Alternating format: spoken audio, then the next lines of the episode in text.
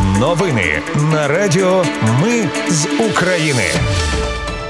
Вітаю, це Радіо Ми з України. Мене звуть Анастасія Вихорі. Ви слухаєте головні новини вівторка, 24 жовтня. Росіяни вночі обстріляли Білозерську громаду на Херсонщині під вогнем окупантів Борова на Харківщині.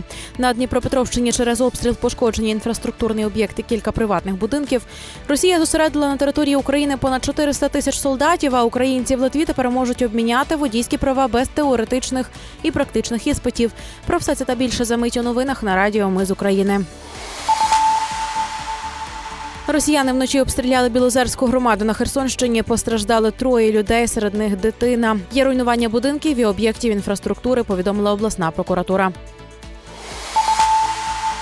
У ніч на 24 жовтня росіяни обстріляли селище Борова на Харківщині. Попередньо з реактивних систем залпового вогню. Четверо людей поранені. У важкому стані шпиталізували 67-річного чоловіка. Інших у стані середньої тяжкості пише голова обласної військової адміністрації Олег Сенігубов. Міноборони Росії заявили про ураження трьох безекіпажних катерів військово-морських сил України, які нібито виявили у північній частині Чорного моря в Севастопольській бухті. Розпочали протимінні і протидиверсійні заходи.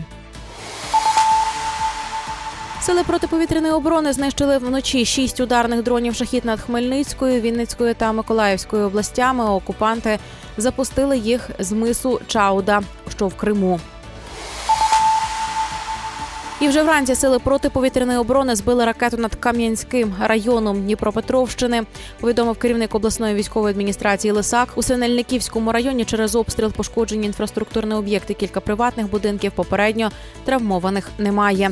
Російські військові також вранці вдарили по козацькому на Херсонщині. Двоє жінок отримали поранення. Повідомили в обласній військовій адміністрації.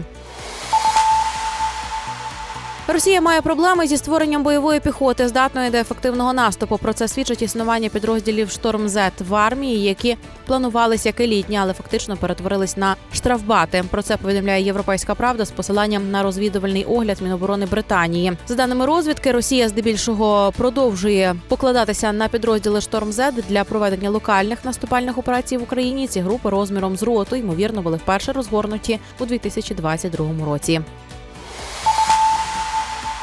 Британська розвідка оцінила, що втрати Росії загиблими і важкопораненими складають до 190 тисяч військових.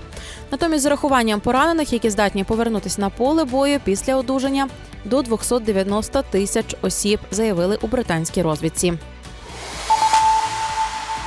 Натомість, за даними української розвідки, Росія зосередила на території України понад 400 тисяч солдатів. Про це повідомив представник головного управління розвідки Міністерства оборони України Андрій Юсов в ефірі телеканалу Київ. За його словами, на території України перебуває велика кількість озброєння армії Росії. Нову зброю розконсервовують та постачають на фронт. Юсов зазначив, що в Росії продовжується мобілізація. Вона тривала протягом всього літа.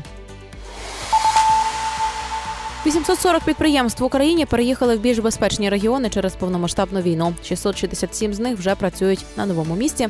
Переважно підприємці релокували свої бізнеси на захід України, хоча багато з них також переїхали в Дніпропетровську та Київську області. Найбільше компанії обрали для нового місця роботи Закарпатську та Львівську області по 120 і 199 підприємств. Відповідно, наразі підприємства можуть перевести виробничі потужності з території, які наближені або перебувають в зоні бойових дій за урядовою програмою. Переїхати можна в один із 16 регіонів України. Українці в Литві тепер можуть обміняти водійські права без теоретичних і практичних іспитів. Для цього треба звернутися до філії державного підприємства Регітра у Литві або до головного сервісного центру МВС в Україні. Це були новини на Радіо Ми з України. Мене звуть Анастасія Вихор. Наші новини про те, що дійсно відбувається в Україні. Ми не робимо новини, зважаючи на чиїсь політичні чи бізнес-інтереси. У нас тільки реальні факти. Якщо на вашу думку, те, що ми робимо, важливо, підтримайте нас. Заходьте на сайт Ми з України.ком та тисніть кнопку Підтримати. Почуємось. Радіо Ми з України перемагаємо разом.